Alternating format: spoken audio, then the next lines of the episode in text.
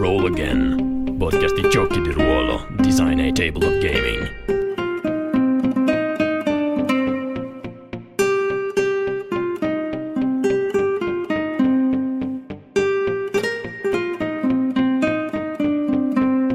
Ciao a tutti, qui è Tommaso. Eh, anche in questo caso, come nell'episodio precedente, eh, quella che vi proponiamo fra poco è la registrazione di un video live dove con Alberto Tronchi e eh, Daniel Comerci parliamo in dettaglio del terzo annuncio uh, della TVA Week, ovvero Broken Tales.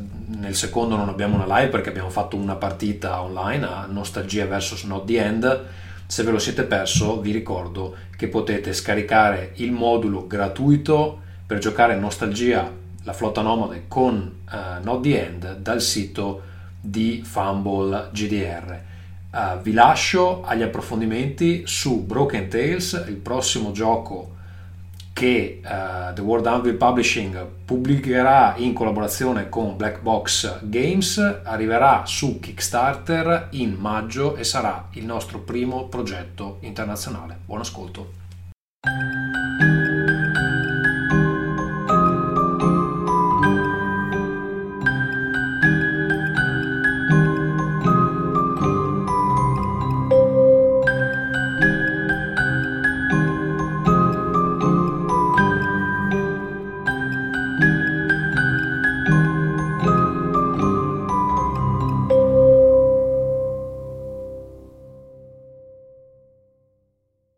Ciao a tutti, ben ritrovati per la terza sera di fila, poi prometto che è l'ultima per un po' perché non ne posso più nemmeno io.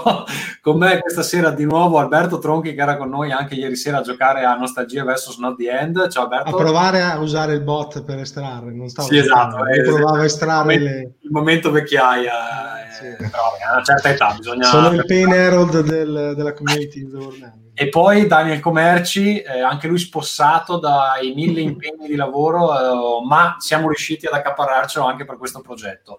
Allora, questa sera noi parliamo di uh, Broken Tales.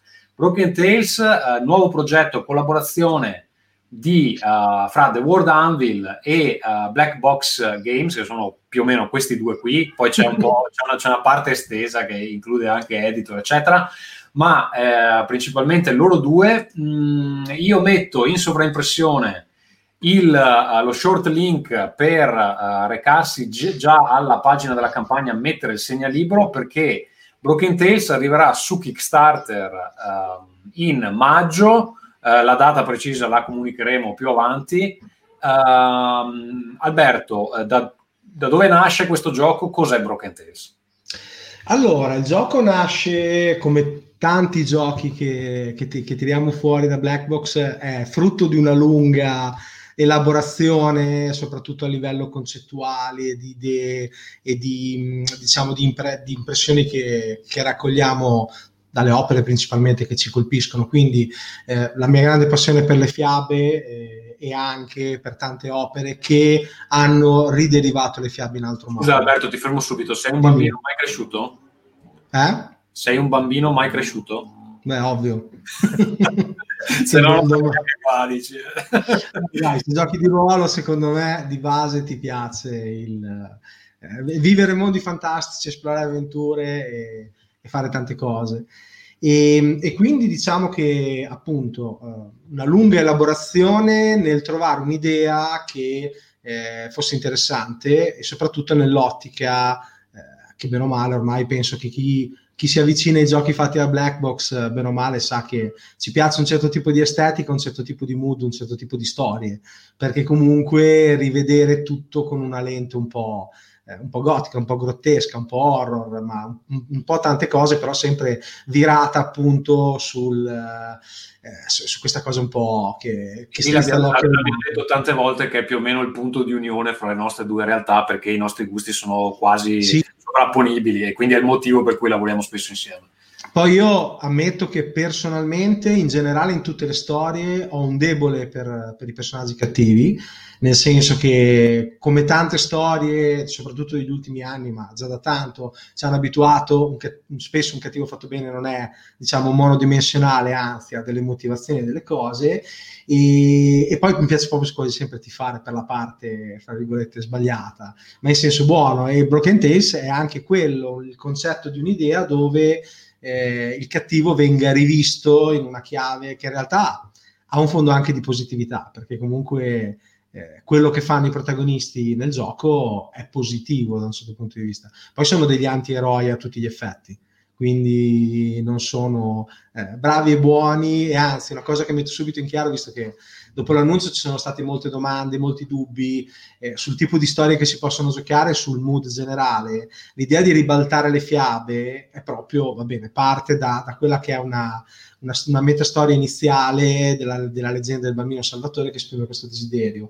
Quello che poi in concreto succede, si gioca, nel, si vive nell'ambientazione di Broken Tales, appunto... Scusa, questo... aspetta, raccontiamo un attimo perché stiamo dando per scontato che l'abbiamo letta, però Okay. La, la, premessa di base è che uh, c'è questo bambino che salva il mondo delle fiabe, ottiene sì. un desiderio dal re delle fiabe, sì. uh, gli viene suggerito nell'orecchio da colui che trama nell'ombra di far diventare i villain i buoni, ma noi di sappiamo... dare una possibilità ai cattivi di essere buoni, in un certo esatto, senso. Di dare una possibilità ai cattivi di essere buoni, ma noi sappiamo che eh, per ogni ombra, per ogni luce c'è un'ombra e quindi se i cattivi diventano buoni, i qualcuno buoni... deve, deve fare la parte del cattivo. Qualcuno deve, deve finire male, esatto. E poi in realtà quello che eh, l'ottica in cui deve essere vista l'ambientazione di Broken Tales è appunto eh, le fiabe hanno mille incarnazioni, anche proprio nella loro versione classica. Col passare del tempo, in base alla cultura che se ne è appropriata in qualche modo, le fiabe cambiano, cioè si adattano al tipo di storia che vuoi raccontare. Anche Broken Tales in fondo è una storia di fiabe, quindi è un mondo dove le fiabe cadono, tra virgolette, dopo questo desiderio, e dove appunto eh, rivivono una storia differente da quella che è stata sempre raccontata. Per cui lo sforzo più grande e l'idea più forte che c'è alla base del gioco è proprio quella di dare un'ambientazione originale suo, nei suoi concetti e nelle storie che sviluppa, però mantenendo l'essenza delle fiabe da cui ci si ispira. Quindi eh, i nostri stessi protagonisti sono eh, di base nella presentazione principale i cattivi delle fiabe e in ognuno di loro si rivedrà qualcosa della loro essenza di cattivo che siamo abituati fin da bambini nelle fiabe, però allo stesso tempo sono dei personaggi originali, cioè sono ricontestualizzati in questa ambientazione. Quindi non, cioè, un, una delle cose mh, principali che ci siamo posti sia dal punto di vista di sviluppo narrativo e dal punto di vista di sviluppo grafico era proprio quello di non dare nulla che fosse scontato. Cioè, così come possiamo già dire... Per, per, per, riassumere per l'uomo della strada, eh, fondamentalmente adesso che i cattivi sono diventati buoni, noi abbiamo deciso di reinterpretarli in maniera che siano riconoscibili, ma siano anche diversi da come ve li ricordate. Anche perché una cosa che abbiamo scoperto, e poi qui vorrei far sentire anche Daniel che, che si occuperà appunto di tutta la, la parte estetica del progetto, Um, una cosa che abbiamo scoperto è che quando vai a vedere i cattivi delle fiabe più famosi, un, problema con cui ci siamo scontrati è che, per esempio, tutti i personaggi femminili sono quasi tutti streghe. E sì, quindi regine cattive, no, ce ne sono tanti, però i più famosi, sì. Streghe, regine le fiabe ragionano molto per archetipi. Benissimo. Ehm, tra l'altro abbiamo scoperto anche che c'è una bellissima fiaba russa dove, dove il villain è una moglie rompicoglioni, che cercheremo di mettere nella, nel manuale. E allora, però, ovviamente, avendo a che fare con dei personaggi del genere, se li riproponi paro paro, ti ritrovi con dei protagonisti uh, molto simili fra di loro. Invece quello che abbiamo deciso di fare è che eh, manterranno un po' uh, quello che li rende iconici, però nella, nella, nella, loro presentazione saranno completamente diversi o comunque sostanzialmente um, diversi. Uh, Daniel in questo senso, uh, ovviamente l'immagine che abbiamo presentato oggi, la copertina ha fatto sicuramente la sua scena, nel senso che ha attirato l'attenzione. Um, come ti vedi? Perché poi una cosa di cui dobbiamo parlare è che è un gioco eh, guidato dai personaggi prefatti. Non è l'unica opzione, ma è una, cioè, una parte importante quella di utilizzare dei personaggi che sono già fatti, proprio perché sono i cattivi delle fiabe classiche. Eh, Daniel, quando s- mh, hai iniziato a pensare a come riproporre questa cosa, cioè qual è stato il tuo ragionamento, come hai deciso di procedere? il principio è lo stesso che, che, ha seguito un po' anche Alberto per il punto di vista narrativo, cioè si tratta di estrapolare, secondo me, si, si trattava di estrapolare quelle che erano le caratteristiche peculiari di alcuni elementi delle fiabe, eh, si è parlato tra di noi più volte anche della casa nel bosco, della ruralità, di alcuni elementi di questi personaggi e di enfatizzarli, perché comunque noi andiamo, non dico a fare una caricatura, ma comunque a, a, enfatizzare alcune caratteristiche di questi archetipi di personaggi, perché comunque nelle fiabe si tende sempre eh, a voler raccontare qualcosa, a voler, eh, tra virgolette, insegnare qualcosa. C'è comunque un, un, sottofondo ad ogni personaggio che ti dice qualcosa di quel personaggio. Noi non facciamo altro che renderlo più evidente, togliendo tutto il resto. Dal punto di vista anche grafico ho voluto fare questo enfatizzare un certo stile, anche così lo vedete appunto da quest'anteprima, molto a silhouette, molto oscuro e anche molto mh, basico se vogliamo, non, non curato ma eh, molto elementare, enfatizzare quella che è la base, l'archetipo del personaggio e tralasciare tutto il resto, che alla fin fine non è importante in questo tipo di storie e non è importante eh, neanche per quello che vogliamo raccontare noi. Quindi ecco, una sarà... cosa che ci siamo detti parlando della copertina era che cioè, devono essere riconoscibili dalla silhouette. Per esempio, uh, se vedi eh, anche solo l'ombra di Pinocchio, è ovvio che è lui perché ha appunto de- delle caratteristiche iconiche. E quindi eh, anche a livello di poi game design, di come sono presentati i personaggi, eh, li riconoscerete proprio per degli elementi caratteristici, però saranno cambiati in maniera diversa. Alberto, ti farei parlare un attimo meglio di questa cosa dei, um, dei protagonisti villain cattivi che però cioè, verranno dati con il gioco e verranno sì. sbloccati andando avanti anche durante la campagna, ne aggiungeremo se riusciamo. Um, perché è importante, cioè qual è l'idea del gioco, perché è stato pensato per giocare eh, soprattutto con i personaggi pregenerati, anche se sarà possibile crearsi i propri. Allora, infatti c'è una, cosa, una premessa che va fatta è che il gioco ha varie modalità in cui può essere approcciato.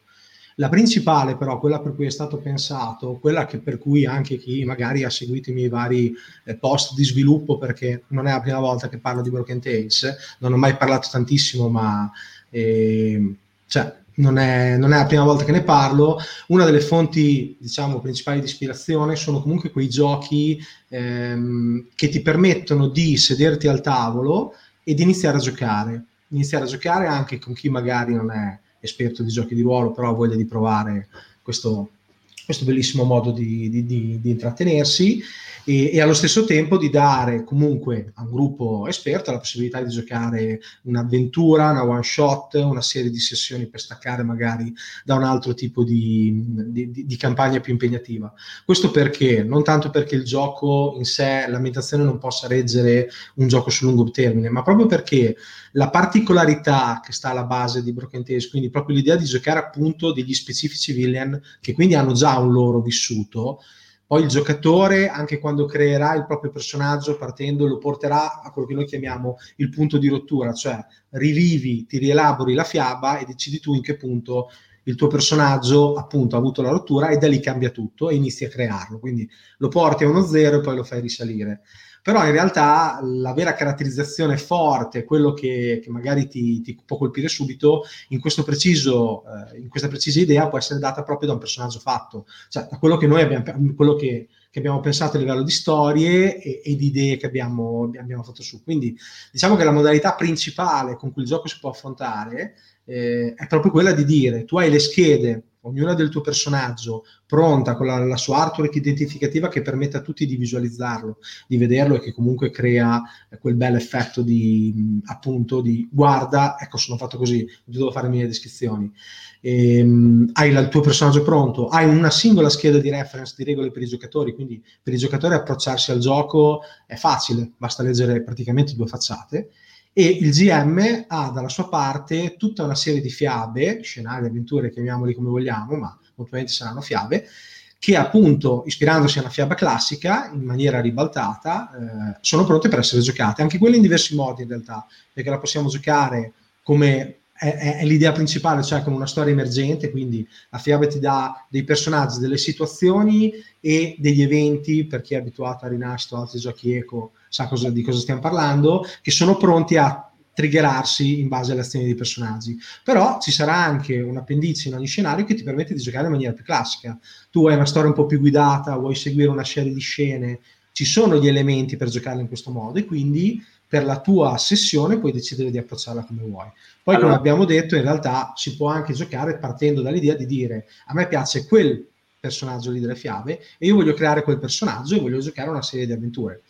Eh, Però, diciamo per, che... per spiegarla mh, eh, semplicemente, eh, avremo la possibilità di giocare dei villain di altre fiabe in, un, in, una fiaba che non è la loro, ok? Sì. Qualcuno oggi ci chiedeva, ma saranno fiabe legate solo al folklore? No. Allora, eh, nel manuale base abbiamo in mente un certo numero di scenari che proporremo inizialmente, poi in campagna cercheremo di sbloccarne il più possibile che verranno aggiunti tutti al libro e quindi andranno tutti a finire a, a, a abbellire un po' il, il manuale, ad, ad, ad arricchire l'offerta e saranno fiabe che sono state scelte ovviamente sia dal punto di vista della popolarità, eh, ma anche dal punto di vista di quanto hanno senso da giocare, perché sì. alcune fiabe sono più semplici di altre da adattare. Um, per esempio, abbiamo avuto una grande discussione io e Alberto, io sono un grande fan delle fiabe di, di Oscar Wilde, che forse a un certo punto riusciremo ad inserire, però ne parlavo oggi nella community Discord di The World Anvil, qualcuno chiedeva, le fiabe di Oscar Wilde non sono sempre facili da eh, gestire perché non hanno generalmente un cattivo. Eh, e quindi eh, se eh, andassero eh, rimodellate come delle avventure bisognerebbe lavorarci in maniera diversa rispetto a una roba tipo, non so, eh, Biancaneve e Sette Nani. Okay? Ecco, qui però mi sento di, di sottolineare, di aggiungere una cosa. Uno degli obiettivi principali che ho nello scrivere gli scenari, perché comunque Broken Tale si presenta anche come un gioco dove nel manuale uno avrà molte avventure da giocare, perché appunto se una, se una delle modalità principali è quella di dire ci sediamo al tavolo, scegliamo un'avventura e giochiamola, le avventure eh, sono importanti, anche perché un, un, po' le avventure fanno il verso ai personaggi, anche quelli ispirandosi a una fiaba hanno già un contesto molto forte da cui attingere, però una cosa eh, su cui eh, mi piace lavorare, forse la cosa che più mi, mi dà soddisfazione nel lavorare dietro Broken Tales, è proprio quello di non banalizzare le storie che vengono presentate e soprattutto di non fare cioè, detto in maniera proprio il compitino semplicemente di ribaltare la situazione. Quindi eh, non aspettatevi che se giocate, ve lo dico già, prim- lo scenario che andrà sulla Quickstart molto probabilmente sarà un scenario che si chiama Ischra dal cappuccio rosso. Penso che tutti abbiano già capito a che fiaba facciamo riferimento. Sarebbe troppo facile dire, ah vabbè, ma ha ribaltato tutto, quindi quel personaggio lì è il cattivo e quel personaggio lì invece no. No, cioè, il punto è questo, eh, l'idea di cercare di proporre qualcosa di originale è anche proprio quella di utilizzare eh, il fortissimo eh, imprinting che tutti abbiamo dalle fiabe che conosciamo, però appunto rimodellarle in qualcosa di nuovo. E così come i cattivi tengono in un certo senso la loro essenza all'interno della scheda, perché ogni personaggio, poi lo diremo, come è strutturato, le fiabe stesse, le storie che andiamo a giocare tengono quella base, ma chissà, magari il vero villain della vostra storia che andate a giocare non è il personaggio principale buono, originale di quella fiaba lì che è diventato per forza di cose cattive, se no tutto diventerebbe un po' banale, diciamo. Invece allora, abbiamo qualche domanda da, da, chi ci sta seguendo. Metto la prima di Alessandro. Eh, chiede: sarà un'ambientazione unica con, uh, con un po' uh, da tante fiabe o tante piccole ambientazioni, ognuna con qualcosa da una fiaba? Allora, in realtà, come dicevamo, il, diciamo, il corpus principale del, del gioco eh, presenta tante storie da giocare, quindi non c'è neanche poi una, real, una, reale necessità di avere tutto un collegamento fra queste varie storie. Noi dobbiamo partire dal presupposto di un Settecento un po' gotico, un po' mistico, dove ciò che le fiabe sono diventate eh, sono ciò che si trova ai confini dell'ombra della normalità Immaginiamoci, le fiabe affondano a piene mani, se ci pensiamo, nei paesini, nella ruralità, nello stare lontani dalla grande civiltà. Quasi tutte le storie sono ambientate appunto in dei luoghi dove eh, c'è sempre uno spazio d'ombra per il mistero, per ciò che possiamo credere o non credere, per ciò che le grandi foreste, dove potersi perdere, tutti questi elementi ci sono nel gioco, nell'ambientazione e fanno sì appunto che eh, l'ambientazione fa da, da fondo, però sono le singole storie e i singoli paesini che si possono incontrare, mettiamola così, che poi fanno eh, diciamo il corpus principale. Per cui nell'idea di giocare una campagna di più ampio respiro, in realtà quello che, a cui puntiamo sarà avere una sorta di mappa appunto di questa Europa dove eh, di tante piccole locazioni, tanti piccoli paesi, paesini possono portare a tante storie differenti, perché le fiabe in realtà, o almeno fiabe che in realtà non sono neanche consapevoli di essere più, cioè di essere delle fiabe, non sono altro appunto che ombre che si muovono ai margini della società. Quindi le storie che vanno a affrontare i personaggi sono spesso di mistero, possono essere anche di orrore, ma è sempre qualcosa che appunto si muove ai confini della, dell'umanità allora, in un certo senso. Abbiamo un'altra, ti fermo perché sennò tu vai avanti fino alla fine. Ah, della... io ho bisogno di essere... allora, abbiamo un'altra domanda da Francesco Panitti. Ci chiede, i personaggi saranno una sorta di avatar dei, ehm, dei personaggi delle fiabe o saranno rappresentati più fedelmente? Nel senso, il giocatore andrà a proporre una sua visione del cattivo o dovrà attenersi quanto più possibile al personaggio scelto? Secondo me allora, questa è una buona domanda anche per parlare un attimo di come sono strutturate le schede del... Sì, allora, principalmente, ogni, come abbiamo detto all'inizio, ogni cattivo viene sviluppato in, una, in un modo, nel punto di rottura a cui l'abbiamo portato noi, principalmente io in fase di scrittura, ma poi chi conosce i nostri giochi sa che eh, la roba fra me diventa sempre una cosa a 4, 5, 6, 7, 8 mani, quindi eh, sì, ognuno butterà spieghiamolo per chi non ha visto tutti i progressi, cioè tu proponi un'idea, Daniel fa uno schizzo, dice ma se facessimo sì. così, poi tu adatti rispetto alla sua proposta grafica e, e, poi, vabbè, cioè Daniel non è che è un personaggio senza delle opinioni ogni tanto. No, assolutamente, è l'esatto contrario. Ci, ci, ci... Poi diciamolo che ormai anche tu sei stato inglobato dentro la grande macchina creativa, quindi anche tu leggi le cose, poi mi dai... Tutti lo sanno che io ti giro subito le cose perché tu non puoi resistere dal correggere, guardare, dire, quindi se vuol dire... Vabbè, Uh, io anche molto, in maniera molto schietta, ti dico se una cosa non mi piace. Eh sì, appunto, infatti. anche perché sì. l'ho pubblicato questo gioco. Quindi.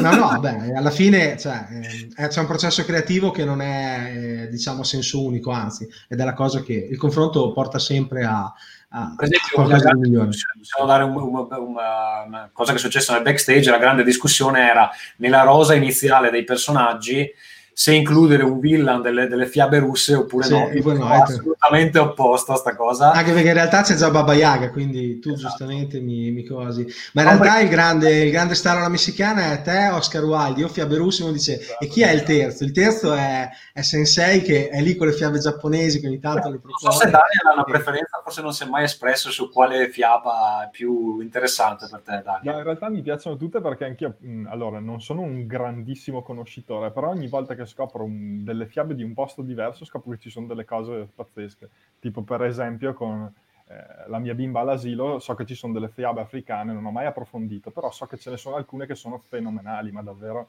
Eh, sì, sì, la mitologia africana è interessante. Molto bella. Eh, c'è, c'è una una, ho sentito un corso su, sulla mitologia di vari mm, posti del mondo, quelli africani erano, erano, interessanti. Tra l'altro, parlando anche di varie cose, abbiamo scoperto che, perché se, poi andando alla radice delle fiabe, perché molti hanno in mente l'idea Disney delle, di, delle fiabe. Eh già, pur, pur, pur, dico purtroppo, ma...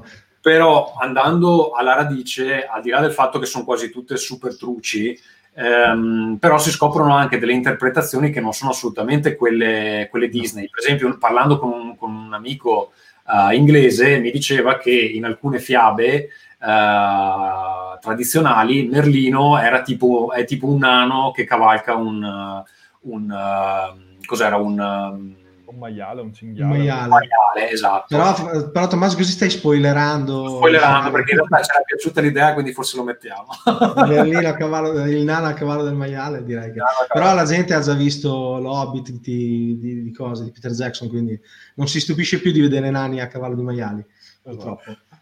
No, e comunque... Allora, ci sono al discorso. No, sì, aspetta, sì, non abbiamo mica risposto.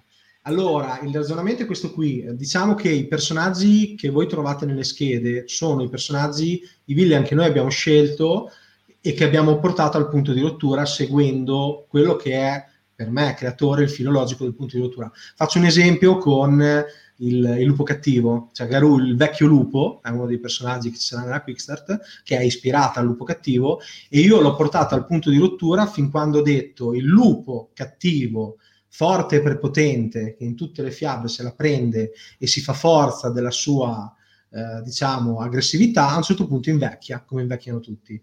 E quindi capisce che lui può passare dall'essere il, il, in un certo senso il carnefice a essere la vittima. Infatti, nella sua storia, i cacciatori sempre più coraggiosi del fatto che lui non fosse più il lupo di un tempo, lo mettono in crisi affinché lui si metta al servizio di quest'ordine perché capisce che l'unico modo che ha per farsela è quella di, in un certo senso, diventare più mansueto.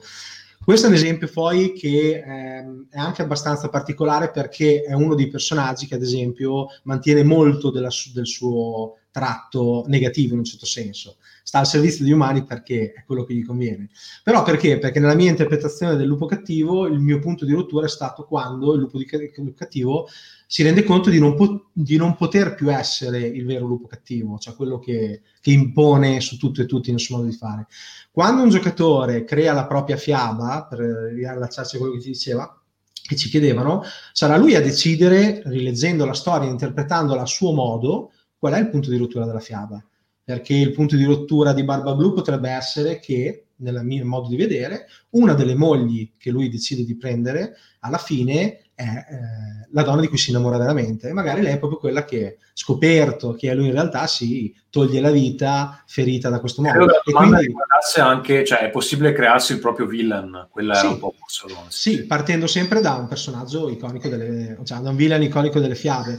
Poi consideriamo sempre che, eh, questo per mettere in chiaro, la creazione del personaggio ci porta da una metacreazione, cioè dal analizziamo la fiaba e trasformiamola, portiamola a un punto di rottura, poi attraverso gli step di background che chi conosce il sistema eco ormai ha, ha imparato a metabolizzare, invece ci consentiranno di dargli un contesto nell'ambientazione, perché non è che eh, appunto c'è un ricordo delle fiabe che eravamo, è un retaggio che i personaggi si portano dietro e che poi hanno con sé nel, nel gioco. Ok, passiamo alla prossima domanda. Christian ci chiede: ci potrebbero essere i pretesti per spunti per fiabe perdute, ossia con dei villain che lottano per essere nuovamente ricordati? Potrebbe dare spunti per fiabe inventate. Quello potrebbe essere un'idea molto bella. Poi mm, mi, mi, preme sottolineare um, una cosa. E, ehm, come tutti i giochi, che bene o male, anche chi sta leggendo in questi giorni il PDF di Varraven avrà visto, una, una delle cose che a, a me piace eh, ma a noi piace in generale perché è una cosa che ci allinea tutti, è il fatto che eh, non presentiamo delle ambientazioni granitiche, cioè con dei metaplot enormi, delle cose del genere. I giocatori, ogni gruppo di gioco esplora un'ambientazione per come più, per come più gli piace. Quindi anche in Broken Tales noi in realtà ti diamo delle dei pilastri dell'ambientazione. Ti diciamo che è successo questo all'albore di, di, questo mondo, cioè che le fiabe sono cadute per questo desiderio e che poi ognuna, in un modo o nell'altro, è rinata in una nuova forma che però la porta con sé il retaggio appunto di ciò che era. Poi in questo contesto noi ti diamo una chiave di interpretazione perché l'ordine è composto da queste persone che indossano una maschera, chi sono? Colui che ha sussurrato uh, l'idea di questo desiderio al bambino Salvatore, chi è? Io un'idea ce l'ho perché, voglio dire, l'ho, l'ho scritta, però in realtà il bello del giocare di ruolo è vivere le proprie storie, quindi eh, un'idea che ci sembra valida la sviluppiamo al tavolo, la portiamo avanti. Eh, io per primo, nel pensare alle tante storie, una delle figure che più, sempre più mi emerge è quella del magari di fiabe buone, fra virgolette, che sono diventati cattivi, ma che poi magari sono stati redenti e riportate sotto l'ordine, quindi a, a, fare ciò che fanno i cattivi in un certo senso. Ho scritto una storia ispirato dalla cosa, ad esempio, dove succede proprio questo alla fine della, del racconto. Allora, passerei un attimo un po' all'aspetto grafico del manuale, così eh, dice qualcosa anche Daniel, poi torniamo un po' alle meccaniche ehm, eh, specifiche. Daniel, allora, noi abbiamo deciso di andare per un formato quadrato, cioè chi ha visto la cover oggi eh, sappia che il libro sarà quadrato, eh, appunto perché la cover è quadrata, quindi potevate già intuirlo. Um, il formato sarà più o meno 22 x 22 cm. Chi ha Node di End a casa più o meno ha, ha un'idea di, di quello che, che, abbiamo in mente. Sarà a colori. Eh, fra di noi discutevamo perché in realtà sarà a colori, però i colori principalmente saranno bianco, nero, uh, rosso, no? E, e, quindi si discuteva, ma bianco, nero e rosso sono colori? Sì, presumo. Eh, diciamo non ci saranno tutti i colori dell'arcobaleno, però ci saranno diversi colori eh, abbastanza cupi. Ehm, noi abbiamo guardato anche ad esperienze estere eh, nello studiare un po' eh, il tipo di approccio al progetto eh, come eh, per esempio il, il famoso Mork Borg, però poi abbiamo deciso di dargli un taglio molto black box perché comunque è il tutto tratto riconoscibile eccetera.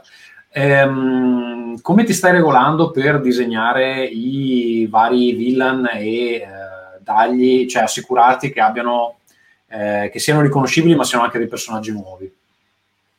Il, il principio è quello che, che dicevo prima, nel senso analizzare un attimo il personaggio e capire quali sono le caratteristiche peculiari di quel personaggio, da un lato per renderlo subito riconoscibile, dall'altro svilupparle o magari deviarle quel tanto che basta per dargli un carattere nuovo. Quindi eh, un personaggio come Garou, come, come, lo rendi abbastanza accattivante da non essere eh, appunto il lupo del, delle fiabe magari per bambini, il classico disegno per bambini. Qui c'è stato in realtà eh, è stato un processo magari anche un po' in divenire, ma mh, secondo me anche abbastanza eh, certo già dall'inizio, perché fin dalle prime volte in cui ne parlavamo anche con Alberto inizialmente di questo progetto, eh, si era detto più volte che a noi l'estetica di, di un tratto molto sporco, eh, di come disegnano anche in maniera molto naturale i, i, i bambini, ci piaceva questo unito alla nostra passione comunque anche per il mondo della musica, della grafica che ruota intorno alla musica, ci ha fatto sposare le due cose e provare a creare un tratto appunto che è quello che vedete poi anche nella copertina, quindi graffiato, molto iconico, ma anche molto semplice per certi aspetti. Quindi in, anche in questo caso chi, chi, conosce gli altri nostri progetti eh, eh, abbiamo voluto fare la stessa cosa, insomma, lavorare di sottrazione piuttosto che di aggiunta e lavorare più sull'impatto immediato delle, delle immagini, dei personaggi, degli ambienti, piuttosto che su, sul dettaglio, ecco, che è un po' un, comunque la caratteristica di quasi tutto quello che facciamo.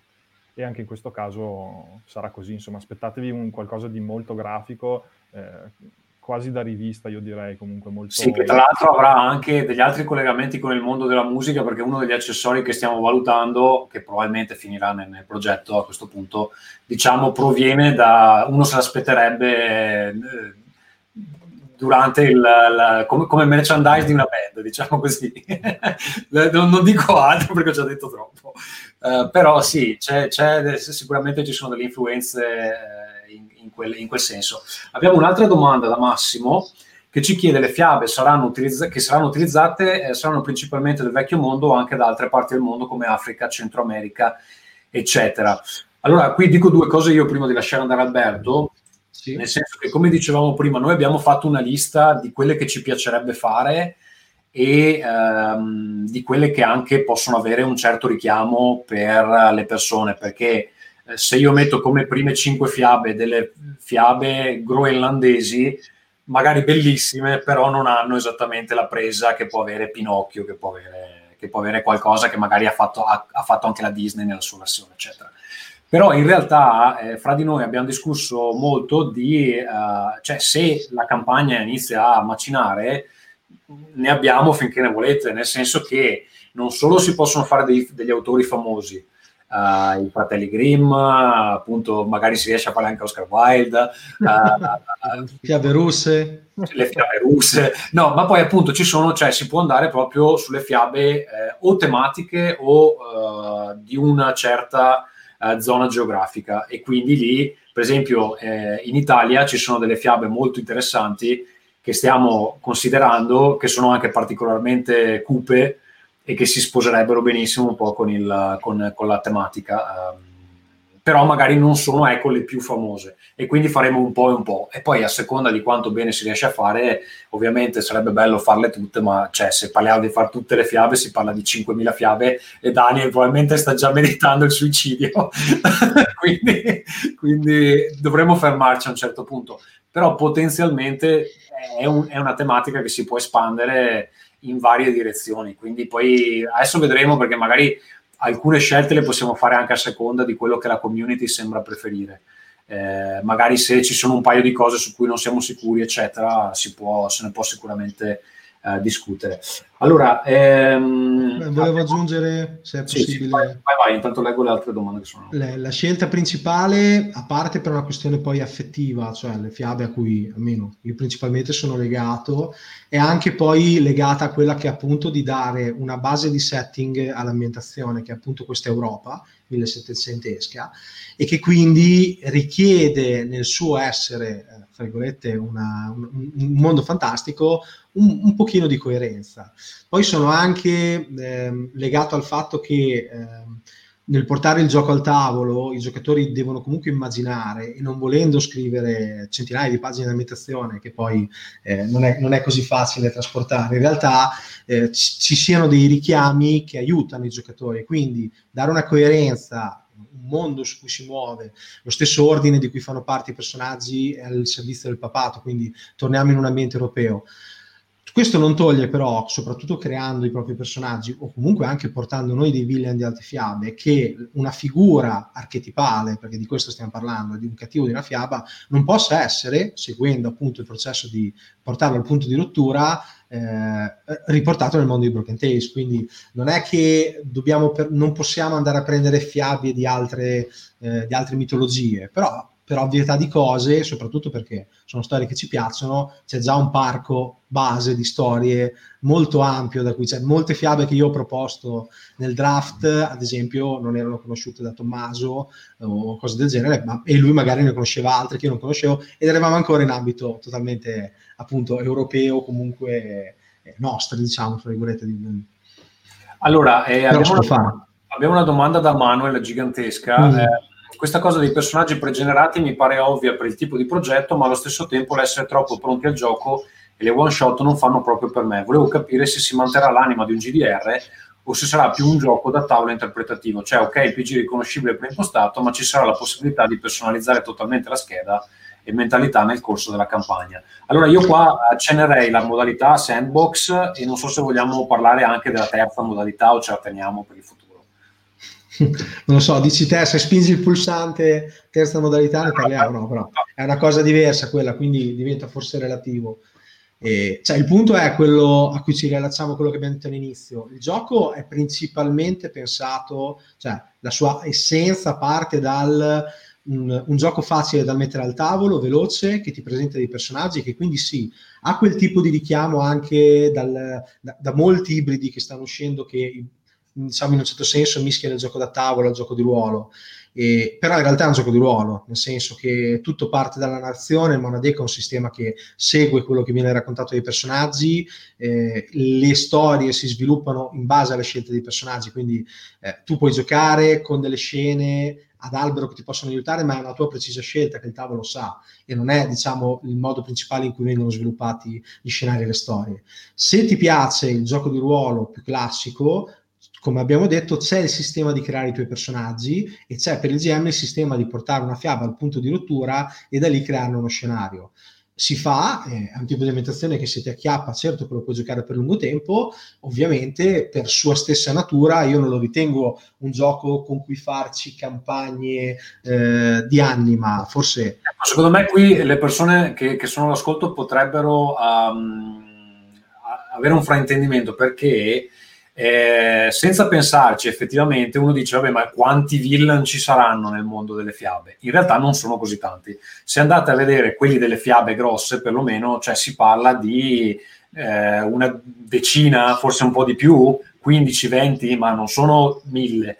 A meno di andare a pescare appunto poi da uh, fiabe eh, etniche di, di, di, di, varie etnie, di, varie zone geografiche, allora le cose cambiano. Però in molte fiabe non c'è nemmeno proprio una figura con un nome vero e proprio, sono più degli archetipi e quindi si torna più o meno sempre sugli stessi, no? Eh, per esempio nelle fiabe russe c'è un villain che appare in molte, in mo- in molte Koshei, che, app- che, appare in molte fiabe. Che tu non conoscevi. Eh, io lo conoscevo. però, ah, grazie a me ora conosco. Eh, adesso lo conosco, esatto. Quindi ehm, sì, ti puoi creare il tuo villain, però non aspettatevi che eh, ci siano 12 milioni di di archetipi potenziali perché no, non è così. Anzi, in realtà il manuale nella parte di creazione del personaggio chiederà uno sforzo dal punto di vista concettuale del giocatore nell'andare a elaborare i suoi doni, proprio perché in, un, in una cosa che poi eh, prenderà molto il giocatore dal punto di vista creativo, andarti poi a dare una serie di doni preimpostati che non fanno altro che andare a reindirizzare quella che è la tua idea in qualcosa che trovi lì e che quindi gliela devi un po' adattare, eh, è una cosa che un po' cozza col concetto stesso di eh, creare da te, riscrivere eh, il personaggio e la fiaba come vuoi. Per cui il manuale ti darà delle indicazioni su come creare i doni attinenti al personaggio che vuoi creare. E poi ci, ci, vorrà uno sforzo da parte del giocatore per farlo, ma dovrebbe essere uno sforzo divertente, ovviamente. Sì, come dicevamo all'inizio, adesso non so se uh, Manuel ci ha seguito da, da, subito. Per esempio, guardando quante streghe ci sono nelle fiabe, ce ne sono, credo il 70% dei cattivi delle fiabe sono delle streghe.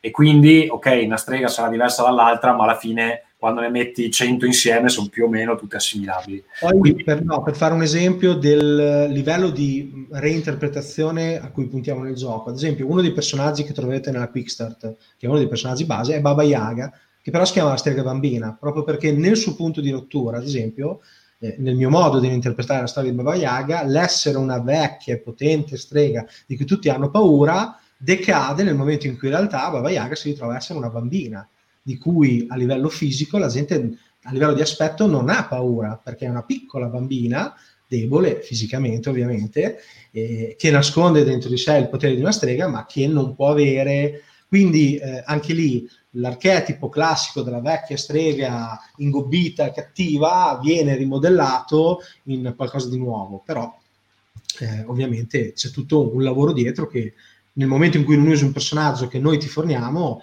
tu giocatore devi, devi trovare stimolanti a fare. Ok, allora ehm, Francesco ci chiede quale sarà il ruolo del master. Mi spiego, nel sistema Monadeco il master chiama i tiri ai giocatori, in questo caso avrà un ruolo più attivo. Beh, eh, allora nel Monadeco non è che, ti, che chiami solo i tiri ai giocatori, racconta anche quello che succede. Sì. Ma guarda, se uno conosce Monadeco, conosce il sistema perché Broken Tales è Monadeco è Monadeco con degli accorgimenti per renderlo ancora più ehm, diciamo approcciabile in velocità per i giocatori. Ad esempio, i personaggi non hanno gli approcci, ma otti- ottengono dei punti base nei tiri in base ai loro descrittori, cioè se un tuo descrittore è attinente a quello che stai facendo, parti da una base di 3, se no hai una base di 1. Quindi c'è un, uno snellimento per rendere il gioco ancora più, più facile da, da, portare al tavolo e da attivare, però le meccaniche sono quelle, la gestione dell'avventura da parte del master è quella. Per quello che dicevo prima che eh, il gioco ti dà anche, fra virgolette, la versione eh, molto guidata della storia da giocare, se ti piace quello stile lì, se magari fai giocare gente che è totalmente neofita, però in realtà eh, l'idea che c'è alla base è di un gioco a storia emergente, quindi eh, noi ti diamo una situazione che è pronta a esplodere in base alle azioni dei, dei giocatori e dei personaggi. Quindi il GM da parte sua ha il divertimento di gestire e di portare avanti tutte le situazioni che lo scenario ti dà in base a quello che combinano i giocatori. Va bene, allora siamo già alla soglia dei 40 minuti, quindi io direi che possiamo anche uh, iniziare a, a, a chiudere. Uh, dico due parole io su qual è la scaletta adesso, cioè cosa succede da qui in poi. Um, allora, eh, noi abbiamo aperto appunto la pagina della campagna dove potete mettere il uh, segnalibro già da subito in maniera da non perdervi quando la lanceremo. L'idea è di lanciare a maggio, ovviamente le cose da qui a maggio possono ancora cambiare, però in generale cercheremo di farlo uh, a maggio. Um, abbiamo in mente di rilasciare un quick start. Um, la data di rilascio sarà circa aprile. Eh, dobbiamo farlo in due lingue, quindi speriamo di riuscire a fare tutto per tempo. E, e, niente, poi in realtà ci sono altri dettagli che vogliamo condividere. Io vedo il mio video bloccato, non so se lo vedete anche sì, voi. Anche noi ti vediamo bloccato mentre ti. In realtà mi sto muovendo, ve lo posso assicurare. e, e, um, e, niente, eh, ovviamente abbiamo altri dettagli da, da condividere con voi, cioè eh, quali saranno i contenuti iniziali del manuale e probabilmente anche alcuni dei primi stretch goal, cosa cercheremo di sbloccare, um, eccetera. E, però insomma ci sono quattro mesi eh, da qui alla campagna, quindi con, con, molta calma perché ne possiamo parlare uh, tranquillamente. Uh, io direi che uh, se non ci sono altre domande, noi per questa sera penso abbiamo già fatto una buona panoramica. Daniel, c'è qualcosa che vuoi aggiungere sul progetto? Mm, no, direi che... No, andare a letto, andare a dormire. Va bene. Ok, allora ragazzi, io ringrazio chi ci ha seguito, uh, assicuro tutti che non mi sono frizzato anche in, uh, in realtà, eh, non so cosa sia successo, ma ehm, grazie per, per, l'attenzione, mettete il segnalibro sulla campagna e ci sentiamo i prossimi giorni eh, per uh, parlare meglio di, di, Broken Tales e anche degli altri annunci che abbiamo fatto di uh, recente nella TVA Week, questo è il terzo annuncio della TVA Week, il primo è stato Air Seasons che è in playtest sul nostro server Discord che vedete in sovraimpressione. E, um, e abbiamo annunciato anche Nostalgia Rivelazioni che è un modulo gratuito uh, per Not The End che potete scaricare uh, gratuitamente dallo store di Fumble. Grazie Alberto, grazie Daniel e noi ci grazie a tutti. Ciao. Ciao.